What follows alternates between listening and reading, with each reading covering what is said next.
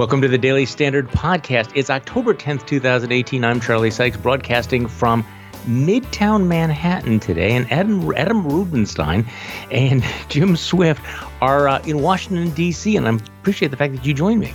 Thanks for having us, Charlie. Thank you. Thank you. Okay, so because I'm I'm in New York and you're in D.C., we have to talk about Wisconsin. There's a new poll out uh, this afternoon, the Marquette University Law Poll, which uh, we all uh, agree to to call the gold standard, you know, with an asterisk behind it because it got some races wrong last time. But it shows uh, Governor Scott Walker up by one point over his Democratic challenger Tony Evers, which is a reversal of the previous poll. But what I find most remarkable, given how polarized the electorate in Wisconsin is and nationally, that same poll, which has a slight Republican skew in the sample, shows Democrat Tammy Baldwin with a 10 point lead, which means that apparently there are a bunch of unicorns running around Wisconsin who are going to vote for Scott Walker and for Tammy Baldwin just when you thought you figured out American politics, it goes, it's completely bizarre. Char- Charlie, I, I, I, defer to you as a Wisconsinite. I'm a fellow Midwestern myself. Uh, I, I like Leah Vukmir um, myself. And it, I don't know. I mean, Scott Walker has always kind of fashioned himself as a pragmatist, and then you kind of see these ads from from Vukmir saying, you know, we're going to start taking bureaucracies out of Washington D.C. It seems to me personally, as someone who's like kind of watched the ads and, and likes her and prefers her to Tammy Baldwin, is someone who's kind of like perhaps maybe taking bad advice from consultants who you know are recycling ideas that like Republicans have stupidly shared for decades. That that that that could be the other, of course, factor is is that uh, you know you have two incumbents who are much better known than their their challenge. But with Scott Walker, nothing ever moves. That, That's that's the thing to understand about Walker's poll numbers is they're always locked in place, and every race feels exactly the same. Where we are, he falls behind, everybody panics, then he pulls even, and then he ekes out a victory with 51, 52% of, of, of the vote. Uh, yeah, I, I think uh, Vukmir's campaign has been, um, shall we say, uh, less than inspired. However, they had a debate earlier this week, in which, in which bizarrely Tammy Baldwin was awful. I mean, this is a woman who's been in the United States Senate for six years. She'd been in Congress before that. She'd been in the legislature before that. And she showed up uh, about as uh, not ready for prime time as any candidate for statewide office I've ever seen. So I don't believe that debates make a difference, but that was certainly a high point of the of the Vukmir campaign. Although I'm not suggesting that it's any kind of a turning point. All right. Uh, Gentlemen, I want to start off by talking about. Uh, I don't want to talk about Hillary Clinton, but let's talk about Hillary Clinton anyway. Hillary Clinton reminds us once again why she is not the president of the United States and uh, why, why why she is uh, why, why she can you know continues to be a uh, well, shall we say the the one of the, the least popular uh, Democrats in the in the country. That's not what I really wanted to say. But you know, part of my naivete has been to believe that the 2020 race might be about making America decent again, making America good again. The Democrats might decide, you know, you run against Trump by a return to some sort of just, you know, fundamental American, you know, just, uh, you know, civility. Um, that's really naive. And I think we've been seeing it as the Democratic Party uh, embraces people like M- Michael Avenatti. But then there was Hillary Clinton, who sits down with Christine Amanpour, who asks her about, you know, they're discussing her feelings about democracy and why she is concerned that Trumpism represents a threat to democracy. And she's asked about the restoration of civility. And here's a chance for Hillary Clinton former United States Senator, former First Lady, former Secretary of State, to make a statement in favor of returning to civility. Instead, she had this to say You cannot be civil, a political party that wants to destroy what you stand for, what you care about. That's why I believe if we are fortunate enough to win back the House and or the Senate, that's when civility can start again. But until then, the only thing that the Republicans seem to recognize and respect is strength.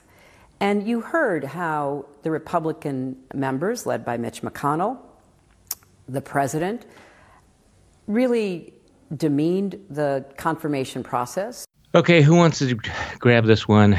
Jim? Jim Swift. Well, you know, uh, Adam and I were talking uh, right before we came into the podcast studio here, and uh, Adam pointed out that there, uh, you know, there's that kind of I guess within recent politics, famous statement uh, that Michelle Obama had said is, "When they low, when they go low, we go high." And Eric mm-hmm. Holder, Barack Obama's Attorney General, recently campaigning, said, "No, no, no, no, no. When they go low, we kick them." And uh, mm-hmm. you know, it's it's uh, it, it's something that uh, I, I, agree with uh, Blake Hounshell, who is the editor of Politico magazine, and he said that uh, Avenattiism is spreading in the mm-hmm. Democratic mm-hmm. Party.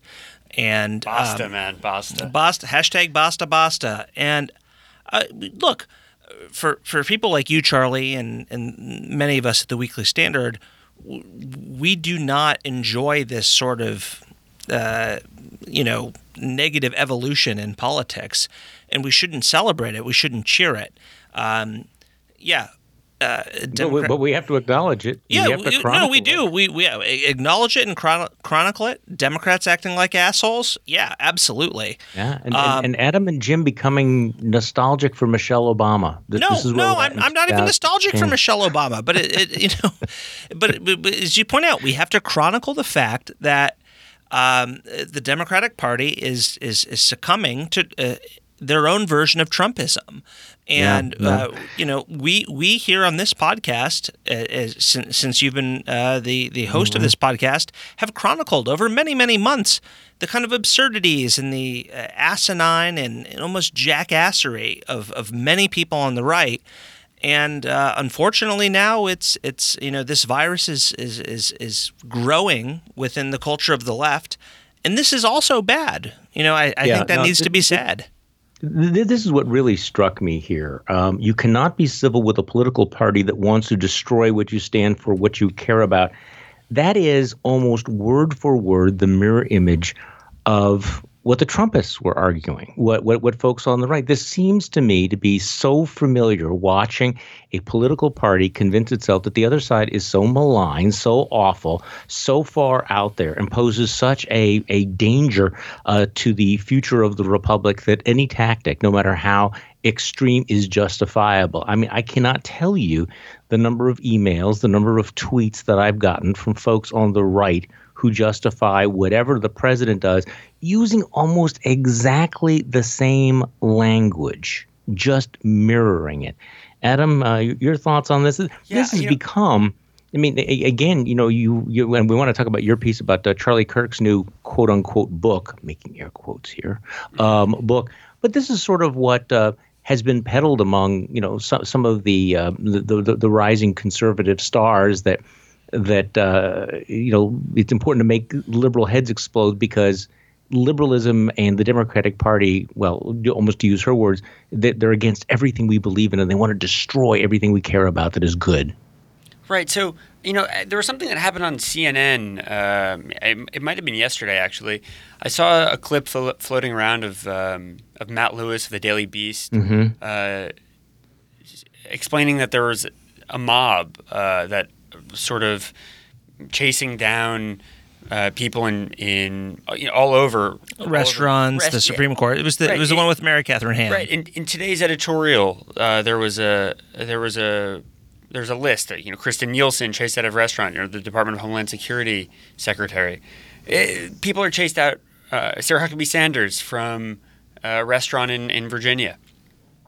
This is this is a uh, this is something that's happening across this country, and for Hillary Clinton to stoke it, to justify it, um, she it seems like she abdicated the leadership that her party didn't even really want her to have. Um, it's it's it's it's frankly not so shocking, uh, considering she did something like this back in March, and uh, it, it, it comes full circle though with with uh, Brooke Baldwin's uh, well, yes, she would refuse because there there is that, and I think we talked about this on the podcast, maybe even yesterday, that this reluctance on the part of, of folks on the left to acknowledge any contribution to all of this. You know that, that even when you have, you know, extreme acts of of, of, of violence that are committed uh, by folks on the left, any suggestion of of you know moral equivalency is completely rejected. So we are in this in this spiral here. The I did think that the uh, the, the Weekly Standard editorial was. Was pretty good. One one would think that Clinton. I'm, I'm, reading from the editorial. One would think that Clinton, who clearly wants another leadership role and who craves popularity, would have sense enough to urge moderation and civility during a dangerously acrimonious time in the nation's history. But that would be to assume Hillary Clinton is a leader. She has always been a follower. Today, she applauds the lunatics who harass and scream at those with whom they disagree. What will she applaud tomorrow? And it will be uh, maybe whatever. You know, and I, I do understand the impulse that when you're really upset and you're really angry, that that, that you, you are impatient about calls for civility. But but you know that's where the grown-ups in the room basically say, okay, but you know, screaming at people in restaurants or you know making bizarre threats, pounding on doors. You know, this is not winning hearts and minds. This does not get you closer to whatever prize it is you want. But um, that does not seem to be that does not seem to be what we're going to be getting. I, certainly from uh, from from Hillary Clinton, a depressing moment. But again, yeah, pretty good indication of the spread of a- Avenattiism, uh, which, by the way, is a thing. It really is a thing. Now, speaking of um, grifters and um, whatever. I think last time, Adam, we had you on the show, we were talking about your profile, your cover piece on Charlie Kirk.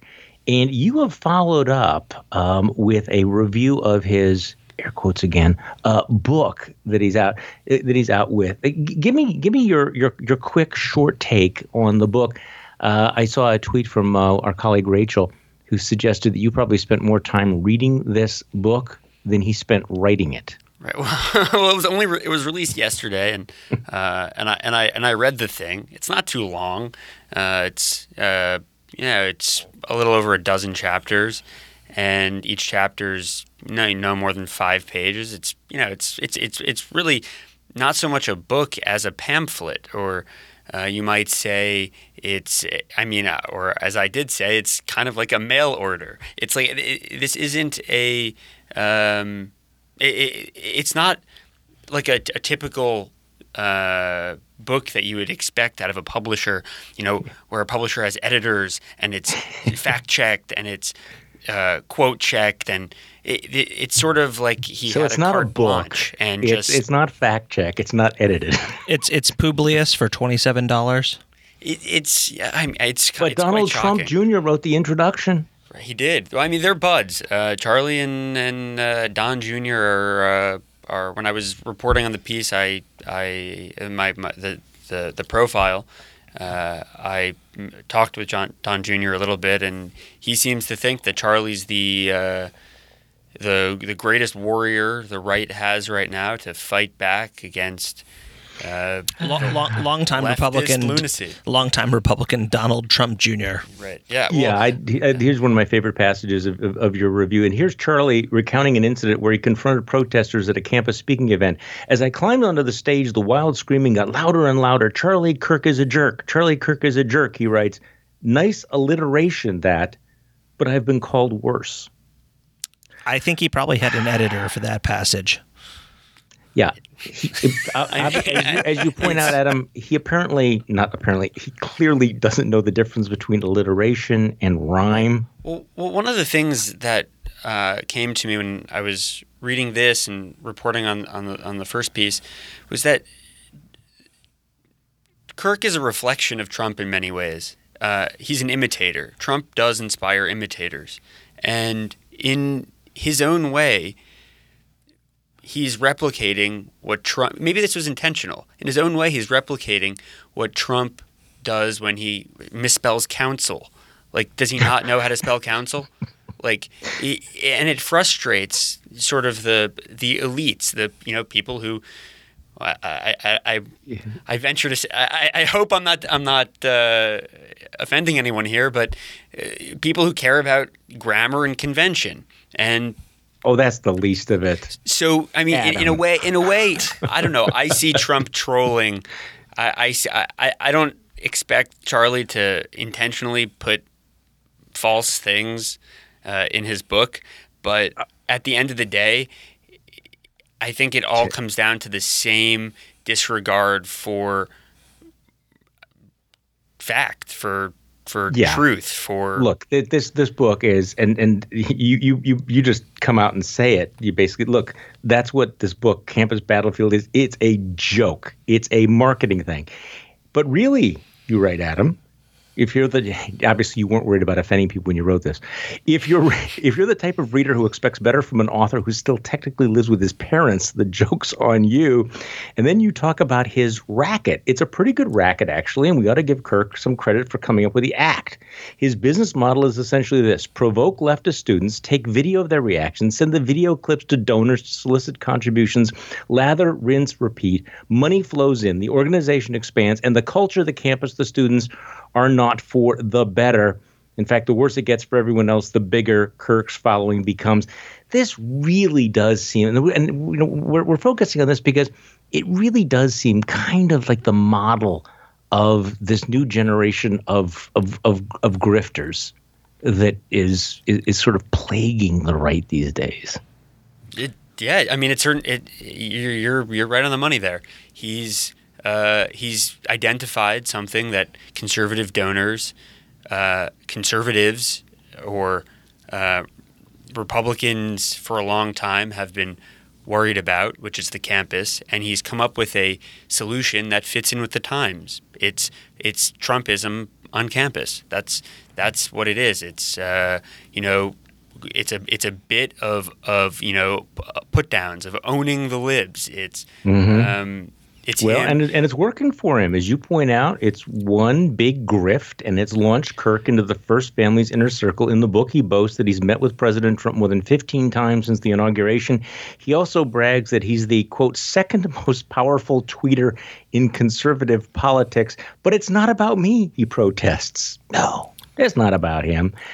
Um, Yeah, there- there are a lot of- a- a- yeah. There are a lot of other things he brags about in there too, like having raised thirty million dollars in the group's existence, and there there are all these little bits that he puts in there, and there are links, like in text, there are links to find out more, and emails that you can email and receive information. It's not so much a book, right, as it is a uh, it's as, as something you know you should be able to mail in at the end and get a, a free book like a scholastic it's like when you finish a box of cheerios this is what you would expect to get in in in the mail from general mills back to you It's, you know, you, you have an interesting job, Adam, because correct me if I'm wrong about this. Your your your last piece is about your conversation with Francis Fukuyama. right yeah So you've gone from Francis Fukuyama to Charlie Kirk. right in the, in the span of you know only a couple hours it's yeah it's it yeah he's But got of- he's got a wide range. one of one of the the great minds of the you know 21st century 20th century to uh, well I'll, I'll let the I'll let the readers of the piece decide This might be a So little. who? Yeah, so go ahead, Jim. This might this might be uh, Adam might be a little too young for this, but it, it's like those uh, you know uh, Sarah McLachlan commercials donating money for uh, the American Humane Society or, or whatever. I will remember you. Uh, you know now uh, Charlie Kirk gets to come up with these mailers uh, with his little missives uh, and owning the libs, and uh, so rather than you know saving children in Africa or saving pets. Uh, you know, you, you you can donate to own the libs. right you get to decry that there are, are people on on campus that uh, who do, honestly just disagree with you and so you make fun of them that's really the state of campus conservatism Yeah, It we is- got a we got a problem. I'm sorry, Adam, to pick on your generation, but we have a problem with young people.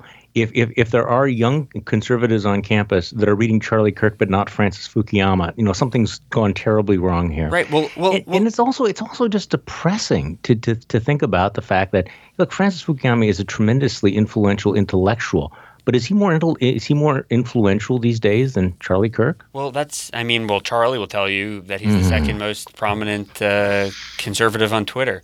And he knows this. He, he cites some independent study in, in the, so there was some independent broker of, of inf- influence statistics. I don't know how one would really calculate that, be that as it may. He, he says this in the book, right? And he also posts his own tweets in the book.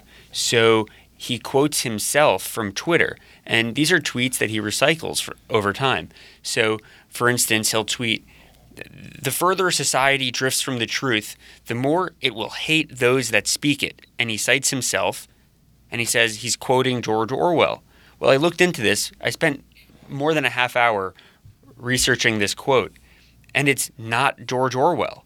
So here are all these people reading this that are thinking, oh, here's something George Orwell said. I don't need to read 1984. I don't need to read Animal Farm, Burmese Days, Road to Wigan Pier. I can just read Charlie Kirk, and he can synthesize everything for me. Oh, but wait, my. it's not George Orwell. Col- college dropout uh, Charlie Kirk, you know, paraphrasing Abraham Lincoln, whatever you are, be a good one. Well, you know, it, it, it's also interesting. I, it was I shouldn't be citing anything that I've seen on social media because that that seems to be sort of a self own. But you know, the the left, and I'm making a segue here, you know, has discovered, and it really seems to shock them that the Constitution's um, design of our government is not strictly small d democratic. Have, have you noticed this? The the folks who are now calling for the abolition of not just the electoral college, but uh, you know, fundamental change in the, in the U.S. Senate, you know, and uh, I, I, saw an exchange earlier today from somebody who said, you know, you can't be serious in thinking that the founding fathers actually envisioned the kind of, um, you know, population, um, you know, disparities that we now see in, in between the states and the United States Senate, which of course is like, have you ever read any history? Have you ever read the the the the, the Federalist Papers? Do you understand how big Virginia was when the Constitution was was written? And and this is one of those moments where we realize that you know we have a we have a crisis of the media and of politicians and all of that stuff but we also have a fundamental crisis of citizenship. The the ignorance of the american public including people who who comment on it is so deep and so broad. I mean the the reality is you know not to get pedantic here but we are not a democracy. I know we've said this but i mean think about it. You know, you know no, um, you know, this may surprise the folks from MoveOn.org, et cetera, but but we you know, the U.S. Senate is not a democracy, is not structured to be democratic. The U.S. Supreme Court is not structured to be small d democratic. Um, the House of Representatives will see whether or not uh, that's actually democratic. But the entire system of government, with the checks and balances and all of that, is not designed for majoritarian rule. The government is not supposed to be a, a, a juggernaut. And yet, all of that, and, and this was, I actually had this moment saying, you know, what is the point for those of us who spend time studying history and studying government when in fact the decisions are, you know, where the debate is being driven by idiots or grifters. Yeah. I, you know, Charlie, my, my, my first day on the job in like, I think February or March of 2007, when I graduated from college, I, I was a semester late because I left college to work on a campaign.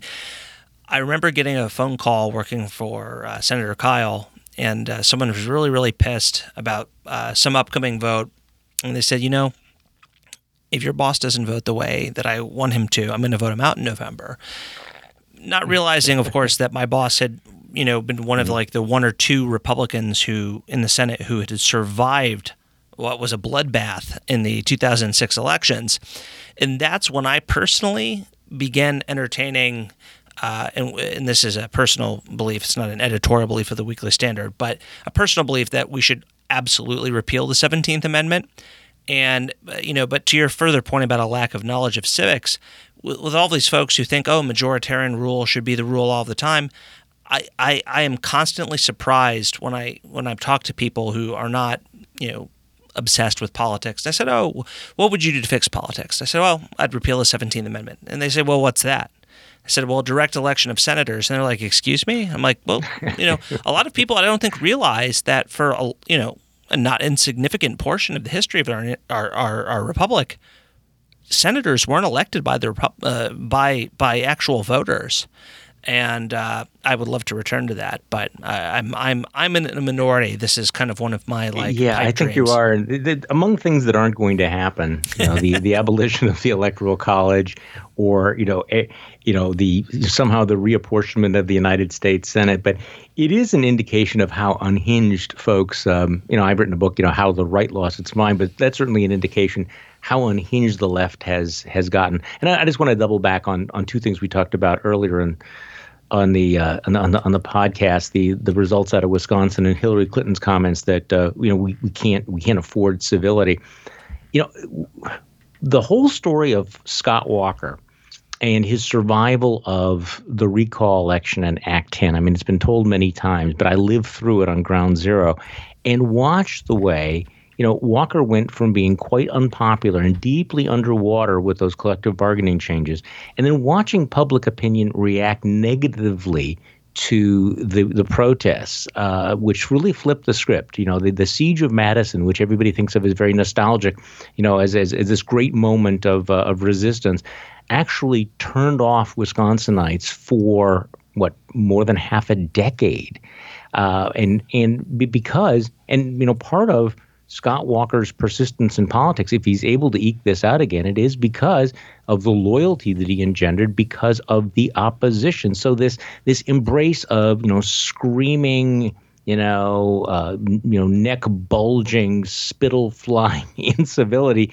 um, is you know I, I, I've I've watched it backfire on the left, but at this point you sort of feel that you can't talk them out of it. Charlie, do you believe? Uh, it's interesting you bring up the Scott Walker example because I mean, I mean, you, someone who lives there, you you understand it much you know clearer and better than Adam or I do. Um, you, you, see this now with Brett Kavanaugh. You see this with um, the media and how the media reacts, and, and you see people who are Trump skeptics and, and other sorts of, uh, of folks, maybe maybe even never Trump folks, saying, "Well, you know, the media made me do it." And you know, I, I personally don't believe in that. Do, right. do you do you want to? I mean, it, it, in hearing you describe how, um, you know, with Wisconsin and with um, you know Governor Walker and the, the Madison protests and the union collective bargaining stuff, I mean, do you personally believe that uh, that can really um, radicalize people who might otherwise just say, "No, I mean, I, I just recognize bad behavior for bad behavior. I'm not going to change my views on it. Do, do you think that the, the actions of many can. Um, I do. I, I do. You know, again, it's, it's, it's hard to say. Um, and this sort of you know anecdotal politics is always different, but but I sense that both sides are being radicalized. I mean that's kind of the key word. And one of the effects that Trump has has had has been you know by by having you know basically insisting that Republicans and conservatives support his behavior, he has successfully radicalized them. And then you see the anger on the left, which is also radicalizing. So I, I, I do see this. And, you know, you mentioned, I think Adam mentioned, uh, you know, Matt Lewis being beaten up on CNN. I don't know, do you guys catch Noah Rothman um, from commentary being beaten up over the weekend on uh, MSNBC? Where he's trying to explain what a conservative political, uh, what conservative judicial philosophy is, and he was just pounded for and accused of mansplaining. So these are the kinds of things, you know, people of goodwill that want to engage in these kinds of dialogues. After a while, you realize that you know you're going to be drowned out because the the the only the loudest voices, the most extreme voices, are going to be heard. I'm not sure that answers your question, no, but no, no, it does. Yeah, I, I, I, I, I do I do see this and um, I, it's uh, it's not our politics at its best. That's for that, that's for sure. But for someone like me who lives in Virginia, it's not going to make me vote for Corey Stewart, who has dalliances with white nationalists. Oh no, no. You know, I mean, no. It, there's no, there's it's, no, it's a matter of degree. I mean, I, I, I get the anger. I get how it can, you know, radicalize people, but you know, I, I think that there are different degrees to which people are willing to to leap in their radicalism. And you know, for me personally, no, I, am not going to vote for Corey Stewart it, it, because I'm mad that you know Brooke Baldwin yeah. couldn't uh, agree with Matt Lewis on you know the Supreme Court people being a mob or the people who forced Ted Cruz out of a restaurant being a mob. But I mean, also, that was nuts. But also, there's this there's this culture of censorship where if what you say on the news isn't what they want you to say, they'll apply terms to you like this, like the M word. Has anyone ever used mob to, to describe the term mob the M word? Like, what, what does that even mean? Like, what what are you doing on news saying these things, censoring what? Like, you bring a, a conservative on the news so they can speak, so that you have the at least a semblance, and they an had appearance, two. an, an appearance of of yeah. bipartisanship, viewpoint diversity, and you end up just censoring them, talking over them. It, it's and Matt Lewis shocking. is one of the most rational, reasonable, right. Trump critical conservatives out there, and it, he got slapped around. Yeah, and and uh, Mary Catherine Ham, one of our contributing editors, uh, was there. It was two conservatives too. I mean, it was. I, I, I watched that and I, I saw a lot of the reactions, and I agreed with a lot of the reactions. But on the other hand, for me, it, it doesn't change my views. I just think well, she Yeah. she was being dumb, and I agree with that. Well, y- d- your your question about the you know the media made me do it. Uh, you know, I, I think say in Wisconsin, if people were inclined to support Walker, it solidified the support. Um, but but but you're right. It's uh, I I- think it's uh, unlikely to make someone support a you know a raging white nationalist like Corey Stewart, and and I thought it was going too far to you know have people you know support other candidates who are out there. For you know, I, I would never support a Roy Moore or it's all or, you know, matters. of, like it's all matters of degree and where you Yeah. Well, and that's the question: is what is is there some sort of an acceptable frame, um, or when we're radicalized, do we basically say whatever it takes? We hate the other side so much. We're going to grab whatever hammer is at hand, which gets you to Avenattism, gets you to, frankly, where Hillary Clinton, who does have some responsibility as a political thought leader, and I thought she abdicated it, uh, you know, horribly. Poorly. Gentlemen, thank you for joining me. I appreciate it. And thank you for listening to the Daily Standard podcast. I'm Charlie Sykes. We'll be back again tomorrow, and we'll do this all over again.